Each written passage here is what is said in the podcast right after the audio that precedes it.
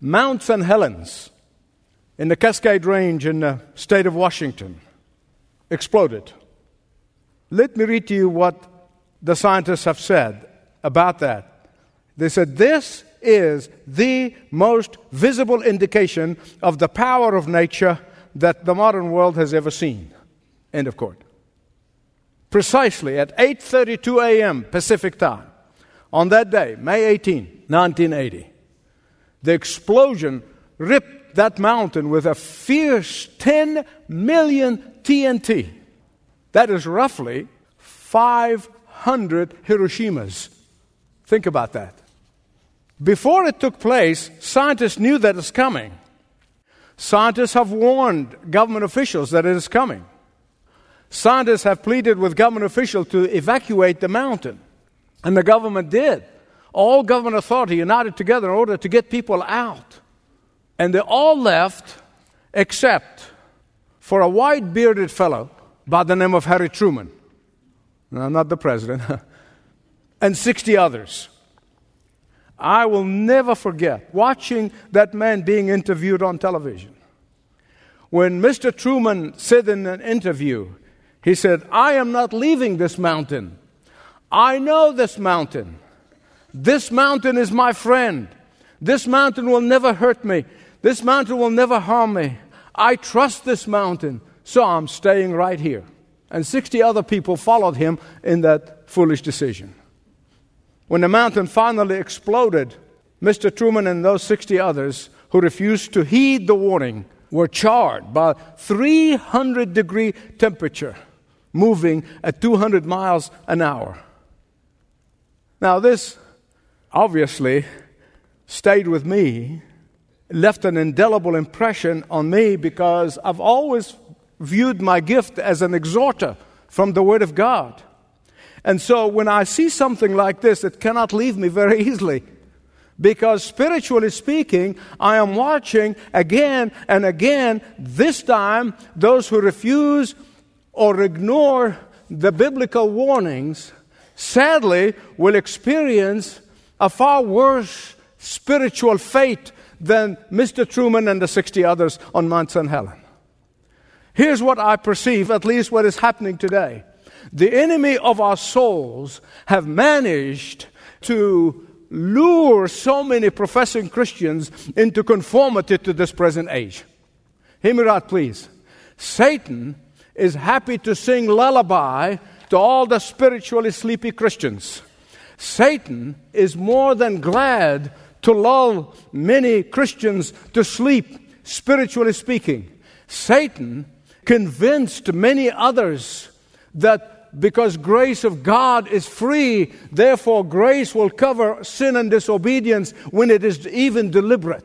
Satan delights in getting us into busy life I mean, we get so bogged down with the social activities and social life and with sports and everything else that's going on that we spend so much time getting bogged down in life's activities that we leave very little time with God and His Word. In the meantime, devastating volcanoes are around the corner. Again, it appears to me at least there are very few who want to heed the warnings. There are very few who are sobered up. There are very few who are willing to examine their life's priority. There are very few who want to reassess uh, where they are spiritually. There are very few who want to self examine themselves, as the scripture exalts us. There are very few who want to make the hard decisions of placing God back in our lives, in our homes, in our churches. It is no wonder that Peter's words in this particular epistle, he left the very last, most powerful warning to the very end of the epistle. Turn to 1 Peter 5 8. I want to give you a literal translation verse 8 Be sober, be vigilant, because your adversary, or your enemy, or your accuser, the devil, prowls around looking for someone to devour. The amazing thing here is that the Word of God does not go on to give us a list of do's and don'ts. That's not the Christian life. The Apostle Peter does not give us a list of to do, what to do, and what not to do. The Word of God gives us a condition in which we can find ourselves victorious over sin. If you do not want to fall in Satan's trap, you need to find yourself in this certain position.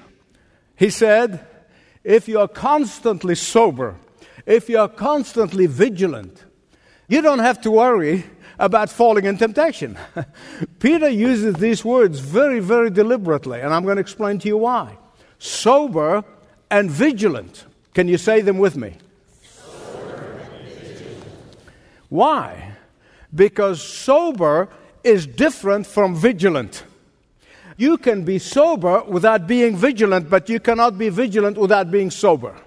And that is why he puts sober first and then he puts vigilant.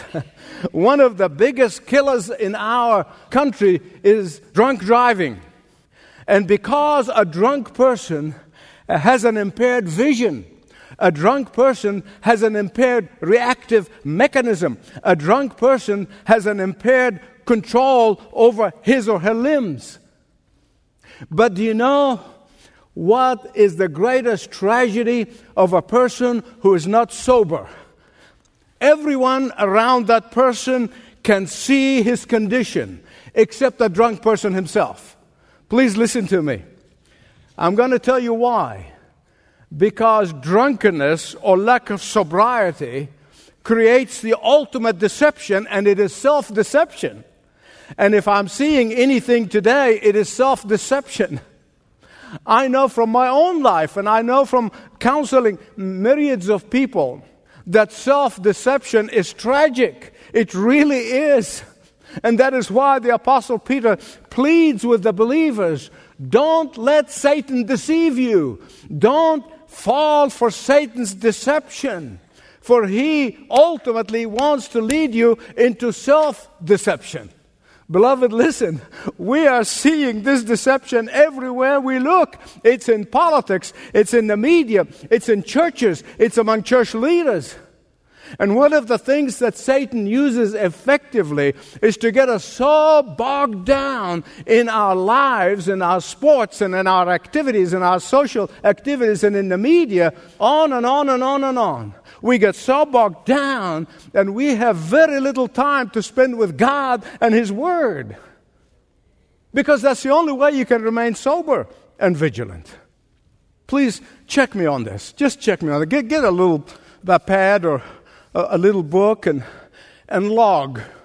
Just log the hours or the times you spend in your social media, with your social friends, or with, with the sports, and, and watching television, whatever it is, just write it down. I'm not talking about work. Work, that's something we have to do. But I'm talking about all the other stuff. Just write it down. And then write on the other page, how long have you spent with God? Just check me out on this. I pray to God that I'm wrong. I really do. Satan has us so numb with activities that we have no time for anything else. Certainly, we have no time to think about being sober and about being vigilant. Have you ever seen how people so engrossed they, they show you that stuff sometimes the documentaries and they filmed them they, you know they're, they're so engrossed in their iphone and ipad and i this and i that and i i i those guys are clever they know what they're doing i mean they're so engrossed they go and they walk into walls as the other day, somebody fell into a fountain. It's just, I mean, literally, so engrossed in it. Look, I use that stuff too. I'm not condemning and I'm not, we can use them for God's glory. But I want you to listen to me very carefully. It is when you become so addicted to them.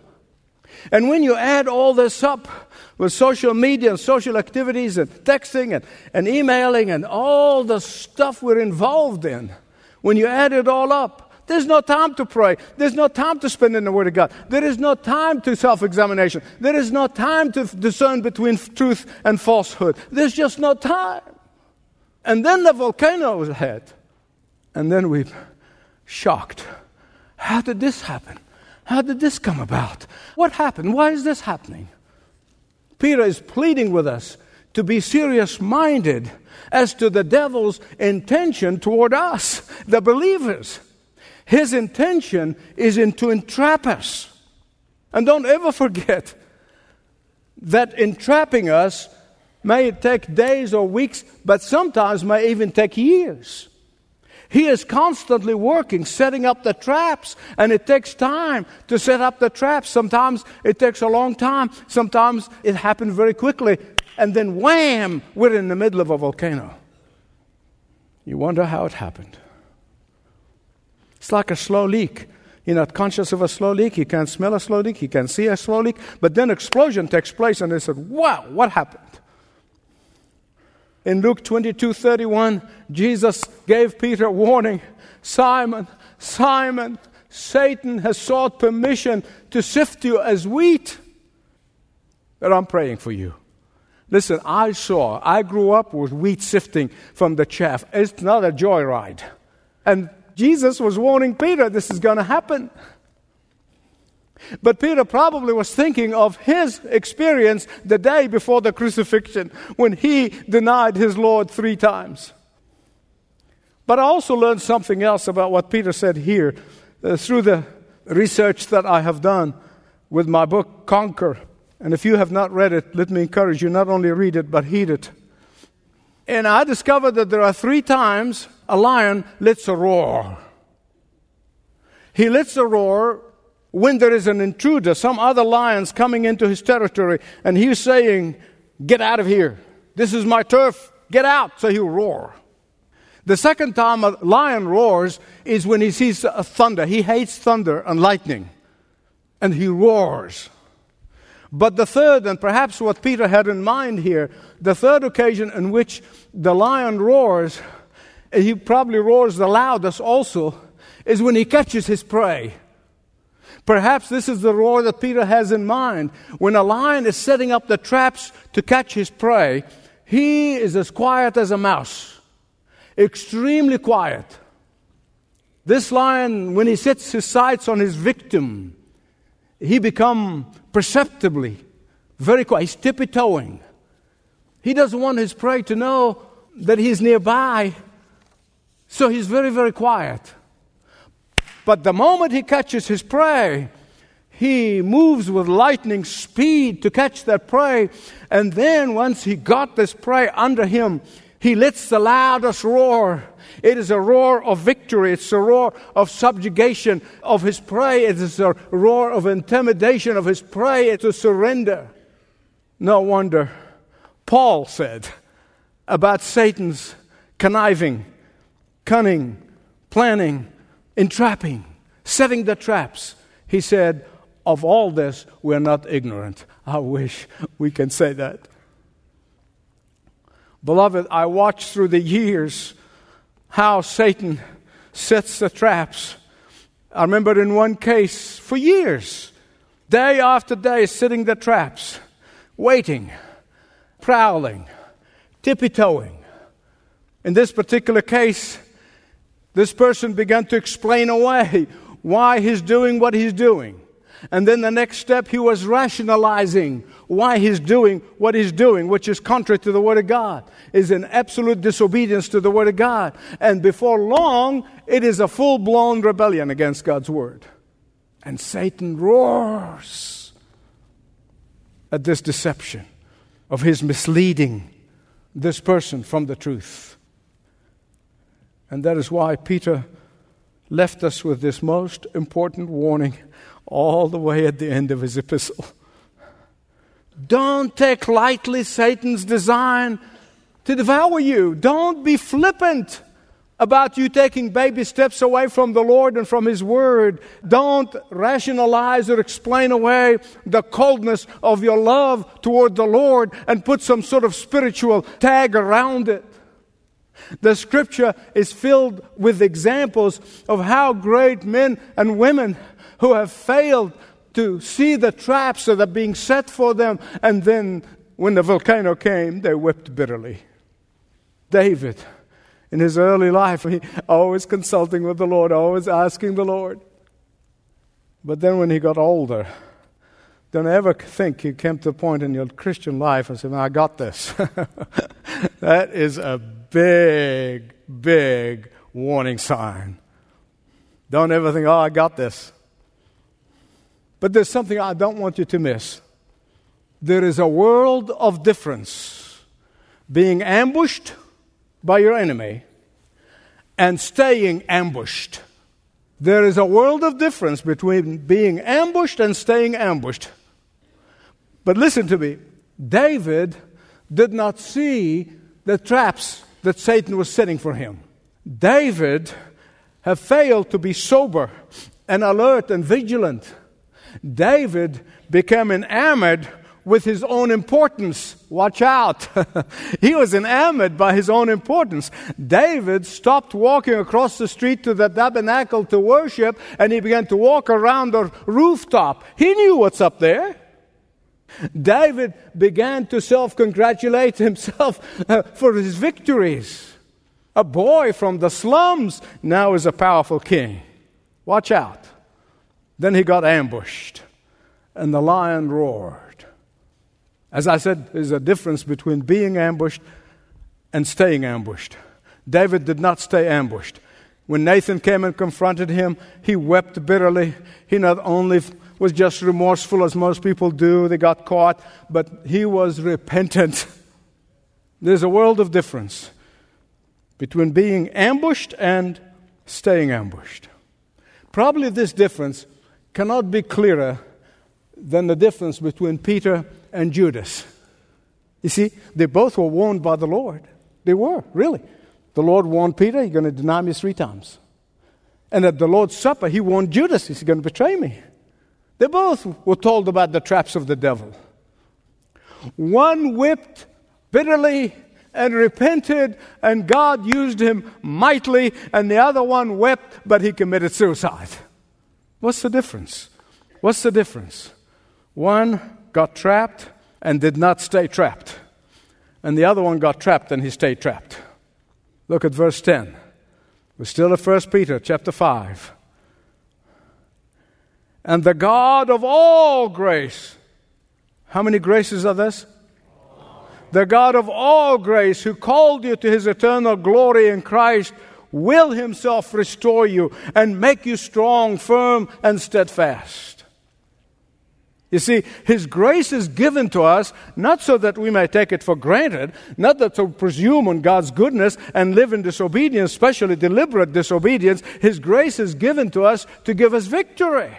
His grace is given to us to empower us, empower us to overcome, to recover what is lost, to recover the time we spent away from Him, to recover our loss of appetite for serving Him, to recover the lost opportunities of ministering, to recover lost resources and lost money and lost blessings that we spent on other things other than His kingdom to help us recover. He can and He will replace the year that has been eaten by the locusts. Because He is the God of all what? I will never forget when my family and I were happened to be speaking at a seminar in Hawaii, and, and then we got invited to go and tour the uh, memorial of Pearl Harbor. As we stood there with the guide, and, and he was telling the story afresh, and how we were so oblivious to the Japanese scheming and planning and plotting of this kamikaze attack, I can tell you, uh, it put shivers down my spine when they came under the cloak of darkness within 200 miles of the Hawaiian shore, they had very clear mission. They had very clear vision. Total destruction of the naval fleet in Hawaii. Shortly before sunrise on December 7th, 1941, the Japanese planes were sighted, but it was too late. It's too late. And yet we did not surrender. We turned around and mobilized the nation and defeated Japan. Beloved, in spiritual warfare, that's exactly what should happen, that we must not stay ambushed. Get up! Where are you? Get up. My beloved, Satan has two aims in his life. He has two goals. It's very simple. His aim toward the non believer is to keep them as non believers, keep them away from the truth of Christ. For the believers, he has one aim. He has one aim to distort the truth of the scripture, to distort the truth of the gospel, so much so that the truth gets mixed up with falsehood and people begin to wonder, I don't know what truth and what not anymore. Let me make a statement, and I pray to God you'll take it to heart.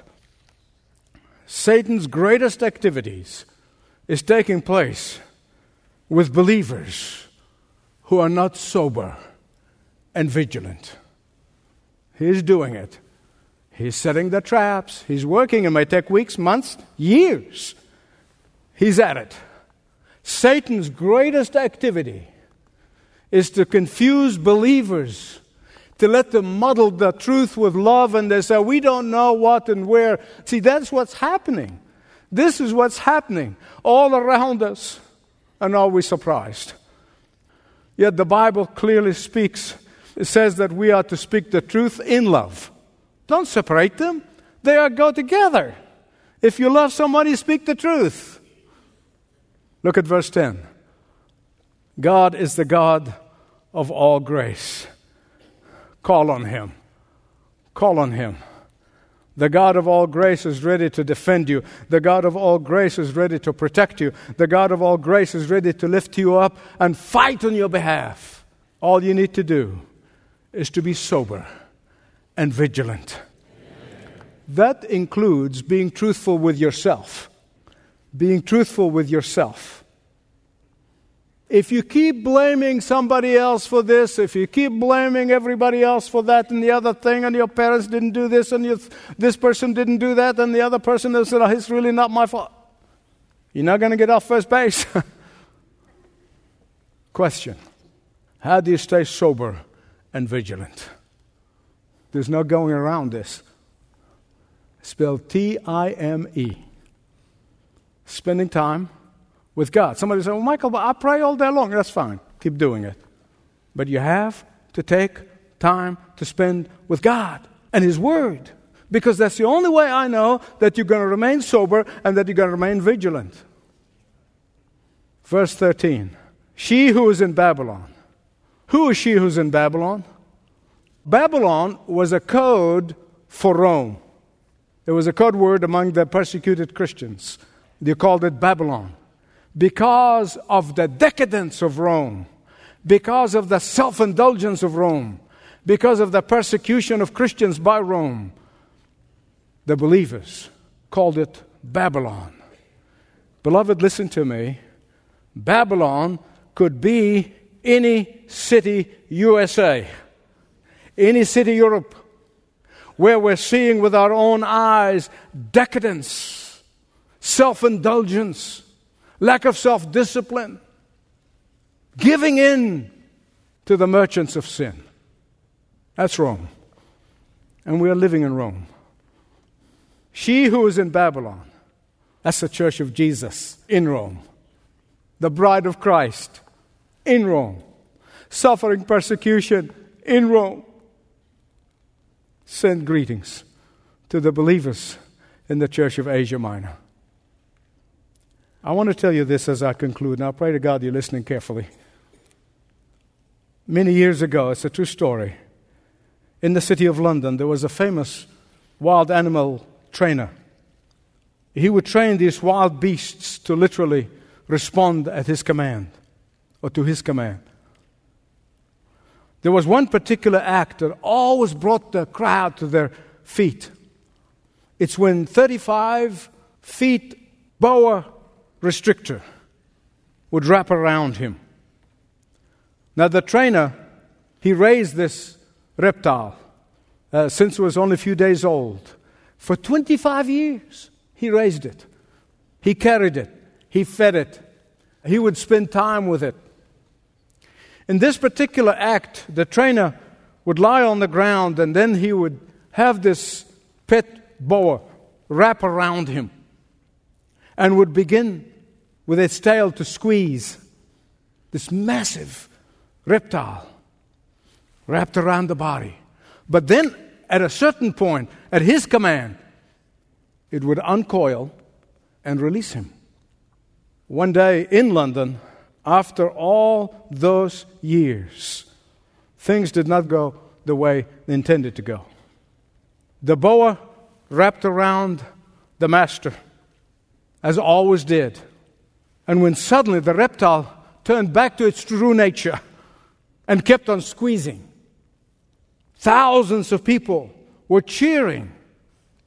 But the reptile kept on squeezing and squeezing. He would give it the signal. Nothing happened. It kept on squeezing. The trainer cried out for help, but everybody thought this was part of the act. Nobody moved. And finally, the so called trained snake squeezed life out of its master. The harmless pet became brutal monster. I want to ask you this, and I want you to ask yourself what is the one thing that is gradually wrapping itself around you? What is the thing that is gradually choking out your spiritual life? What temptation are you flirting with? What pet are you lying down with? Beloved, only you can answer that. Whether it's a godless relationship, whether it's critical spirit that's keeping you from fellowshipping with God, whether it is money, whether it is lust, only you know what it is. It could be hundreds of different things. Only you can answer that question. And today, whatever it may be, I pray to God that you drop that reptile. We'll pick them up later and throw them out. Amen? Amen. Will you bow your heads with me? I'm going to invite that person who says, I want to be untangled. I want to be sober. I want to be vigilant and I seek the power of the God of all grace. Standing up is not for me, it's not for the church, it's not for anybody else. It's for you saying to God, and God and heaven is witnessing, I want to be sober and vigilant. It's between you and God. Nobody else's business, it's you and God. That's really what matters in the end. Father, I thank you for these precious friends who are standing up right now in the name of Jesus. Set them free because you are the God of all grace. And Lord God, I thank you that you did not leave us without a witness. We thank you that you've given us the Holy Spirit to work in us, to speak to us, and, and to bring us to sobriety, spiritual sobriety, and to bring us to being vigilant for you. As we see the days drawing nigh, Lord Jesus, I pray that you make your remnant faithful for Jesus' sake. Amen. Thanks for listening to this message from Dr. Michael Youssef, recently featured on Leading the Way. If you'd like to know more about us, please visit ltw.org. That's ltw.org.